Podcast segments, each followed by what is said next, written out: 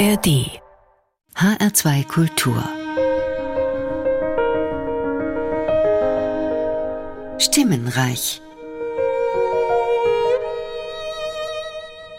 So langsam beginnt jene Zeit, die besonders reich an singenden Stimmen ist. Der Nikolaustag ist dafür schon einmal ein Vorbote. Am Mikrofon begrüßt Sie ganz herzlich Martin Grunenberg. Wenn der 100. Geburtstag einer außergewöhnlichen Sängerin so viel Beachtung findet, dann halt das auch noch ein paar Tage später nach. Maria Callas möchten wir heute auch in Stimmenreich noch einmal würdigen. Vor allem soll ihre charakteristische Stimme in drei Stücken für sich selbst sprechen. Mit geistlicher Musik von Puccini und der Hymne auf die Musikheilige von Benjamin Britten machen wir uns dann auf den Weg zu dem Heiligen, der in der Vorweihnachtszeit einen besonderen Platz erhalten hat.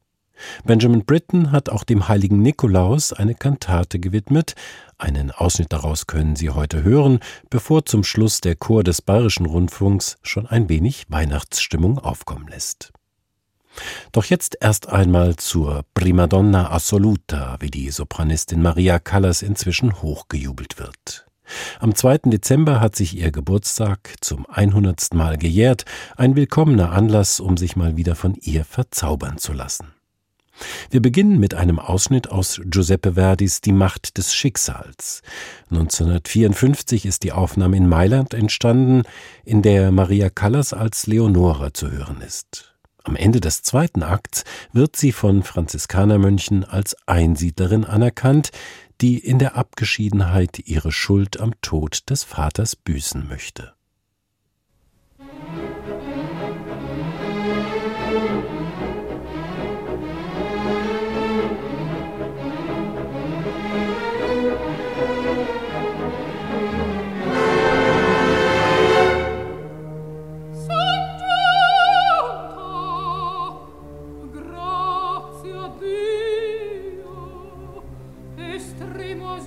fuiste per me. Son giunta. Io tema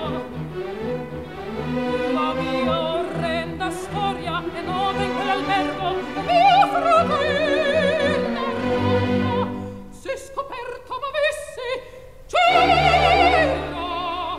e disse naviga verso caso don Alvaro. Ne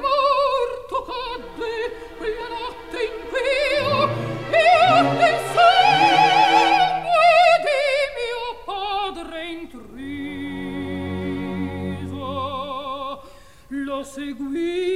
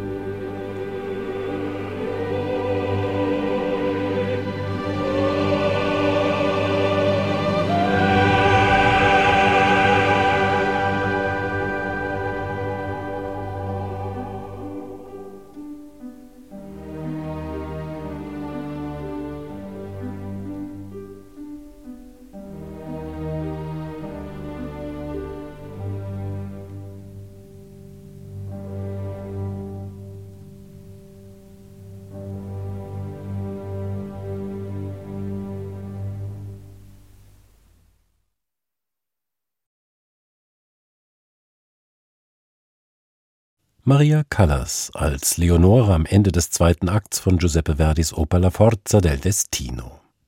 Begleitet von den Mönchen zieht sie in die Einsamkeit eines abgelegenen Walds. Maria Callas war hier gemeinsam mit dem Chor und Orchester der Mailänder Scala zu hören. Am Pult stand Tullio Serafin, dem Maria Callas viel zu verdanken hatte, denn Tullio Serafin war es, der die Sängerin an den Opernhäusern Italiens bekannt gemacht hat. Geboren wird sie als Kind griechischer Einwanderer am 2. Dezember 1923 in New York. Mit ihrer Mutter kehrt sie aber nach Athen zurück, wo sie ihre Ausbildung erhält und in den 1940er Jahren erste Bühnenerfahrung machen kann. Ende der 40er Jahre gelingt es Maria Callas dann in Italien mehr und mehr auf sich aufmerksam zu machen. Dabei hat sie zunächst ein Repertoire gesungen, mit dem wir sie so gar nicht mehr in Verbindung bringen. Mozart und Wagner war dabei, und zwar auf Italienisch. In Italien beginnt ihre zweite Karriere, wie sie selbst gesagt hat, und auch ihr persönliches Glück findet sie zunächst. Sie heiratet den deutlich älteren Industriellen Giovanni Battista Meneghini, der auch ihr Manager wird. An der Scala in Mailand singt sie sich mit der Medea in die Herzen des Publikums. Und sie findet ein Repertoire, das ihr liegt und das von ihr fast im Alleingang wiederbelebt wird, der Belcanto. Zu den Figuren, die sie sich ganz besonders zu eigen gemacht hat, gehört die Priesterin Norma in Vincenzo Bellinis gleichnamiger Oper. Casta Diva, die keusche Göttin. Den Mond besingt die Druidenpriesterin am Anfang der Oper, eine Arie, die sie mit ganz besonderem Können gestaltet und dabei eine enorme Intensität erzeugen kann. Hier ist also Maria Callas als Norma in der Aufnahme von 1954 mit dem Chor und Orchester der Scala in Mailand. Der Dirigent ist wieder Tullio Serafin.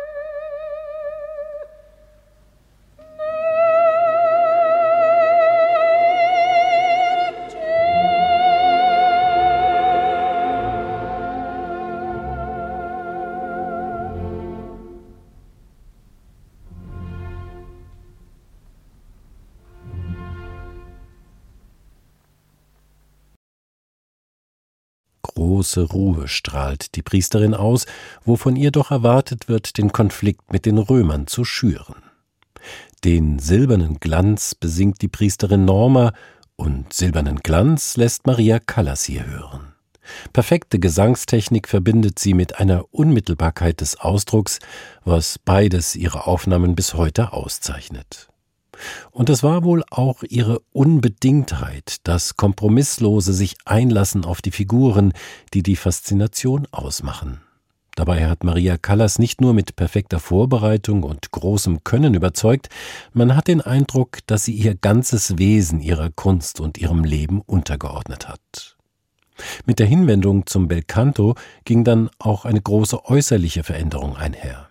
Die eher rundliche Frau hungert sich zur schlanken 50er Jahre Diva. Sie kleidet sich modern und eifert den Filmstars nach. Ihr Vorbild ist Audrey Hepburn. Es ist wohl kein Zufall, dass Puccinis Tosca zu den zentralen Rollen des Repertoires von Maria Callas gehörte. Wenn die Sängerin Floria Tosca im zweiten Akt mit der berühmten Arie auf ihr Leben zurückblickt, dann fällt es nicht schwer, hier auch Maria Callas zu sehen. Vissi d'arte, vissi d'amore. Ich habe für die Kunst und für die Liebe gelebt. Sie hören Maria Callas wieder mit dem Orchester de Mailänder Scala. Der Dirigent ist hier Victor de Sabata.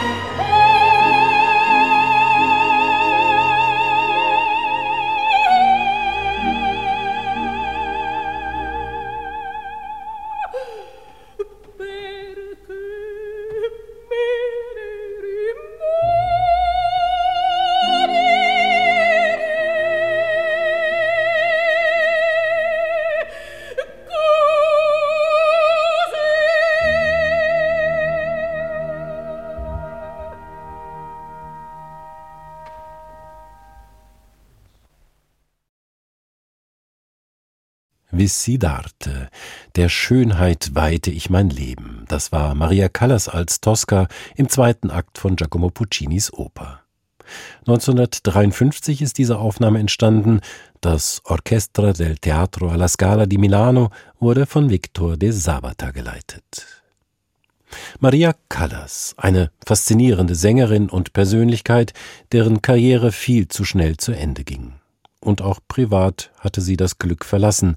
Das Jet-Set-Leben mit dem superreichen Reda Onassis währte nur kurz und der frühe, einsame Tod mit nur 53 Jahren in Paris beförderte die Legendenbildung. Eine großartige Sängerin, das war sie auf jeden Fall, davon zeugen ihre Aufnahmen, und vielleicht war sie ja tatsächlich die Primadonna Assoluta. Am 2. Dezember wäre sie 100 Jahre alt geworden. Stimmenreich in H2 Kultur. Wir bleiben jetzt bei der Musik von Giacomo Puccini, verlassen aber die Opernbühne und wechseln in die Kirche. Durch seine Familie war Puccini mit der Kirchenmusik vertraut und als Abschlussarbeit seines Studiums komponierte er eine komplette Messe.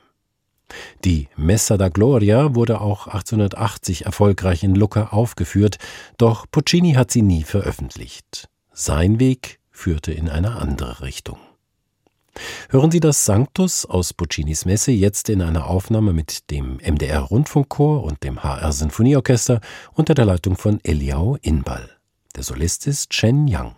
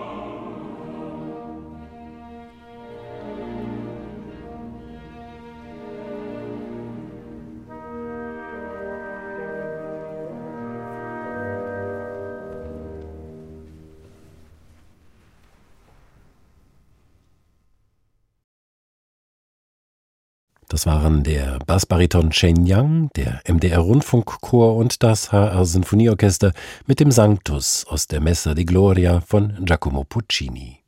Vor fünf Jahren ist diese Aufnahme unter der Leitung von Eliao Inbal entstanden. Patronin der Kirchenmusik ist die heilige Cecilia, die gerne mit Instrumenten, insbesondere mit dem Orgelportativ dargestellt wird. Das Fest der heiligen Cecilia wird am 22. November begangen. Nicht nur, weil der britische Komponist Benjamin Britten selbst am 22. November Geburtstag hatte, sondern auch, weil er die britische Tradition fortführen wollte, Oden auf die Schutzpatronin der Musik zu schreiben. Deswegen hatte Britten den Plan gefasst, eine entsprechende Musik zu komponieren. Zunächst scheiterte das Projekt, weil sich nicht der richtige Text finden ließ. Doch dann ergab sich durch die Zusammenarbeit mit dem Dichter Winston Hugh Auden die Lösung.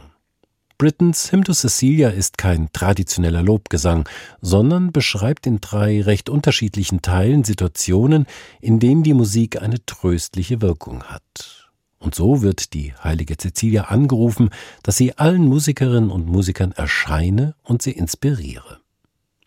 Hier ist in H2 Kultur stimmreich die Hymn to Cecilia für Solisten und fünfstimmigen Chor von Benjamin Britten. Sie hören den Rias Kammerchor unter der Leitung von Justin Doyle.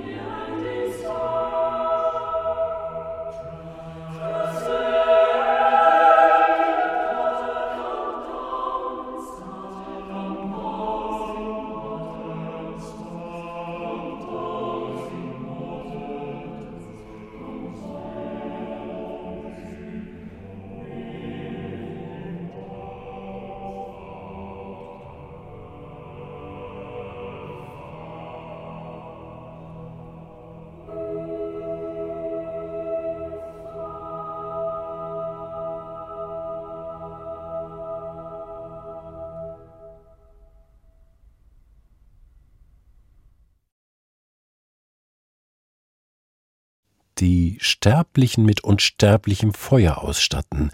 Das ist der Wunsch an die heilige Cecilia, die der Dichter Winston Hugh Orden formuliert hat. Das war der Rias Kammerchor unter der Leitung von Justin Doyle mit der Hymn to Cecilia von Benjamin Britten.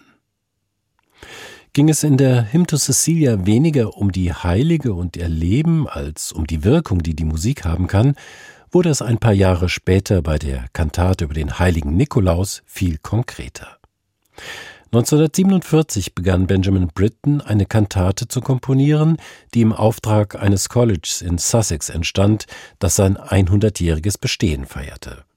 Erstmals schrieb Britten hier für Amateurmusiker und richtete sich in der Anlage des Stücks nach den Möglichkeiten des Colleges. Allerdings verzichtet Britten nicht ganz auf die Unterstützung von Profis. Es gibt ein Tenorsolo, das von einem professionellen Sänger übernommen werden sollte. Außerdem geht Britten von fünf Streichern aus, die das Streichorchester an den ersten Pulten führen sollen.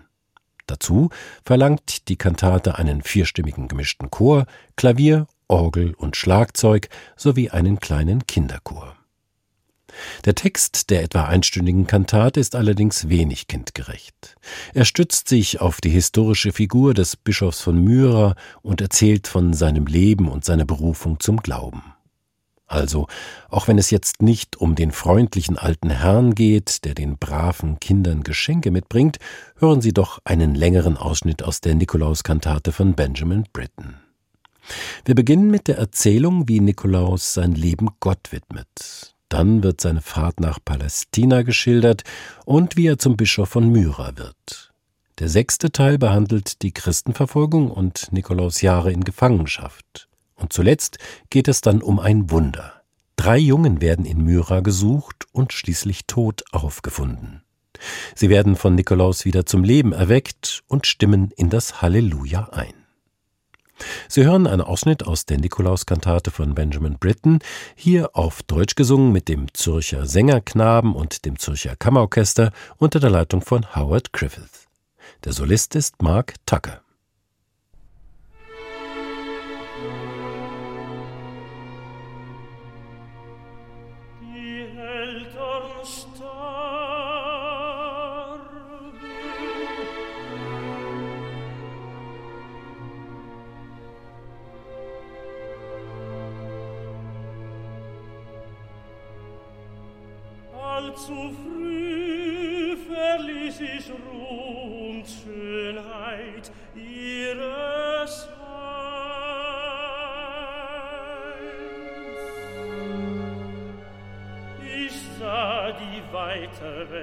Menschheit an.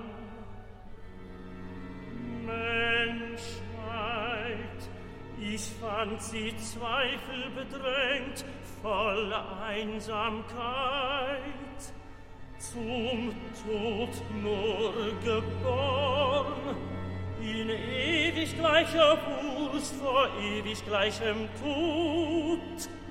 Ein Spielball ihrer Zeit, haben wir steht das end Hoffnung,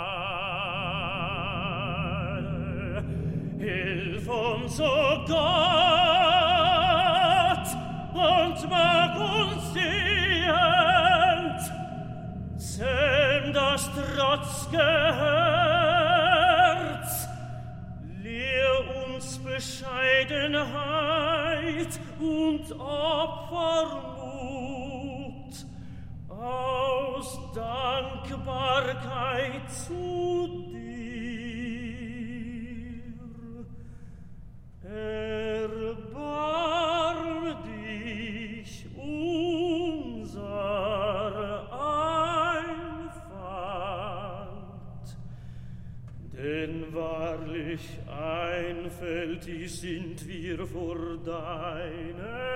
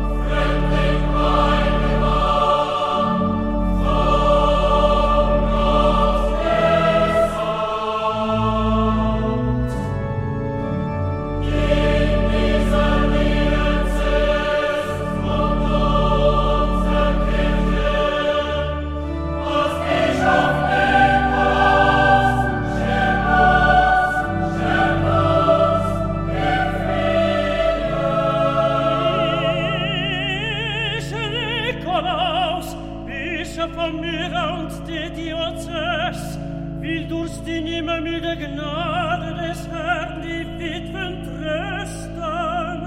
Schützen die Weisen, die ihm treu sind, wie sein Wille heißt für diese Gnade.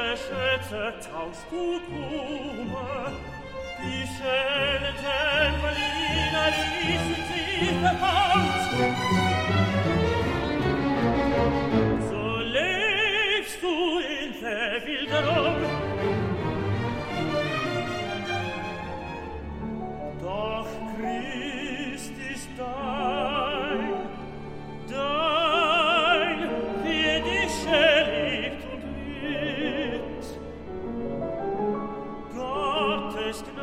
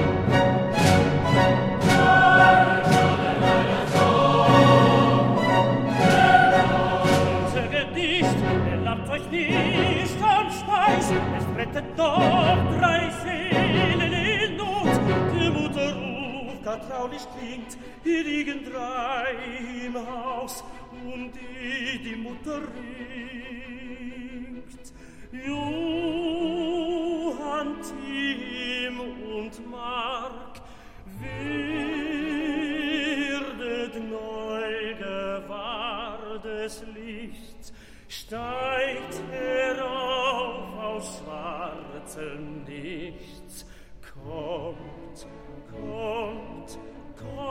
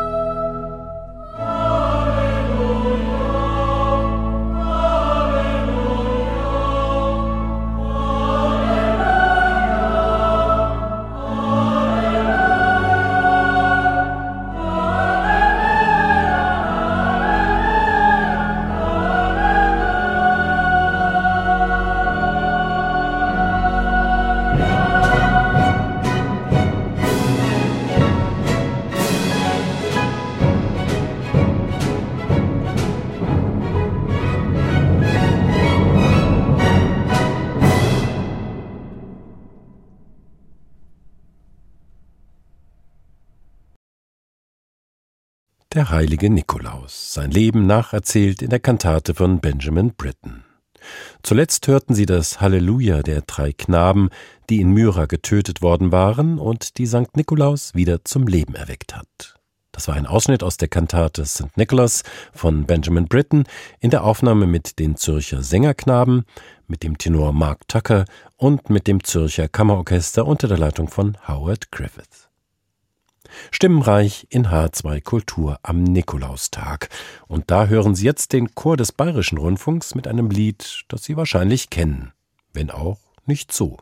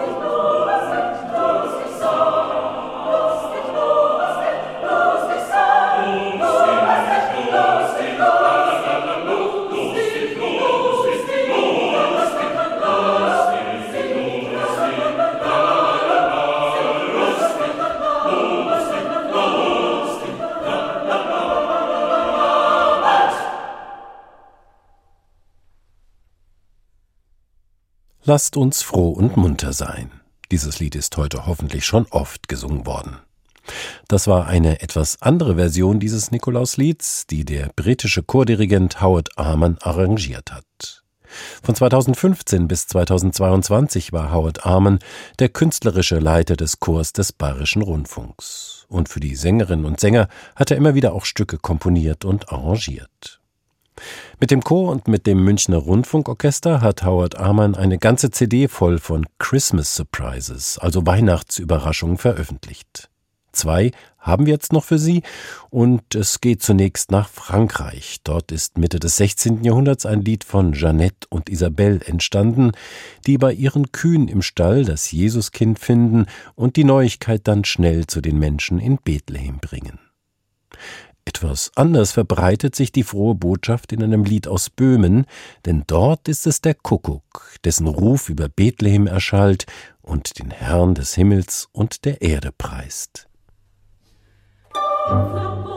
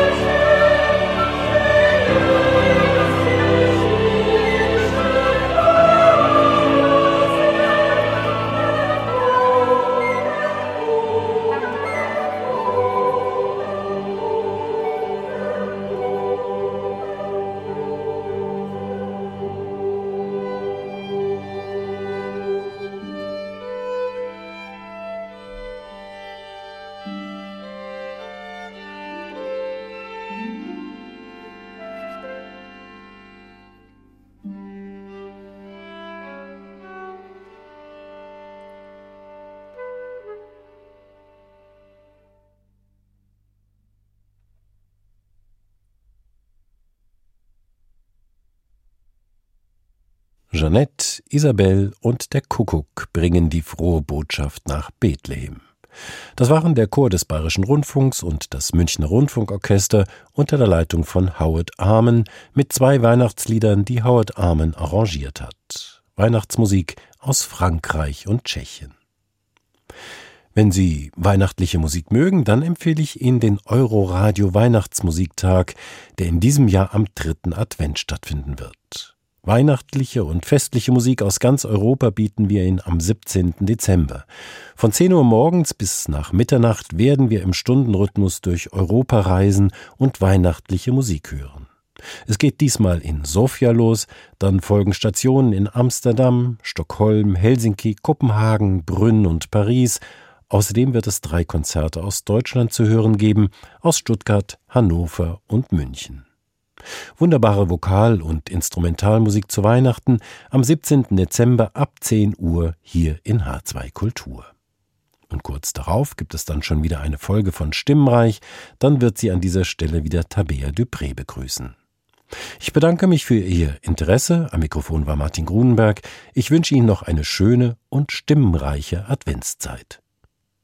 Mehr Podcasts zu unterschiedlichen Musikstilen und Themen gibt es jederzeit in der App der ARD Audiothek.